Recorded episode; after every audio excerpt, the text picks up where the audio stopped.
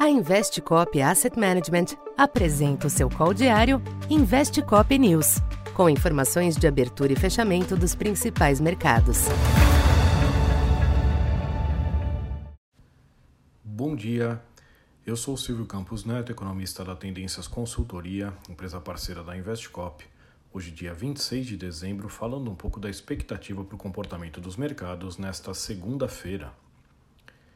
A semana começa esvaziada nos mercados internacionais, com as principais praças fechadas em virtude do feriado de Natal. Na China, onde os negócios ocorreram normalmente, os índices das bolsas de Xangai e Shenzhen subiram moderadamente, com estimativas de que o pico do surto de Covid-19 ocorrerá em meados de janeiro. Ainda na Ásia, o minério de ferro operou estabilizado, com preço ao redor de 110 dólares a tonelada em Singapura. No mercado cambial, os sinais são de pequenos altos e baixos do dólar ante as demais divisas. O aperto monetário global segue no foco, com entrevista de dirigente do Banco Central Europeu defendendo novas altas de meio ponto percentual nos juros ao longo do primeiro semestre de 2023. Aqui no Brasil, sem sinais relevantes do exterior, os ativos também devem ter uma sessão morna. Por aqui, feitos os ajustes positivos da semana passada, a tendência é de certa acomodação, com os investidores monitorando as escolhas finais para a composição do ministério, incluindo o planejamento. O Ibovespa fechou a semana próximo dos 110 mil pontos, no maior nível desde 6 de dezembro.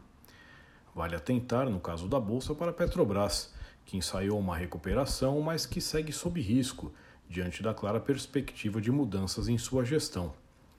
Nesse sentido, prosseguem as apostas da escolha do nome do senador Jean Prats para comandar a empresa, ele que tem defendido que a política de preços deve ser do governo e não da Petrobras.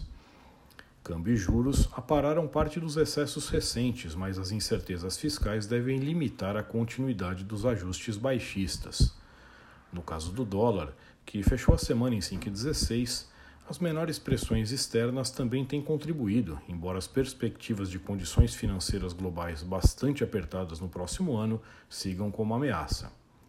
Na pesquisa Focus, as expectativas para Selic e inflação devem continuar refletindo a leitura de um período mais expansionista do ponto de vista fiscal, o que tende a se traduzir em juros mais altos do que o esperado até recentemente. Então, por enquanto é isso. Bom dia e bons negócios. Essa foi mais uma edição Investe Cop News.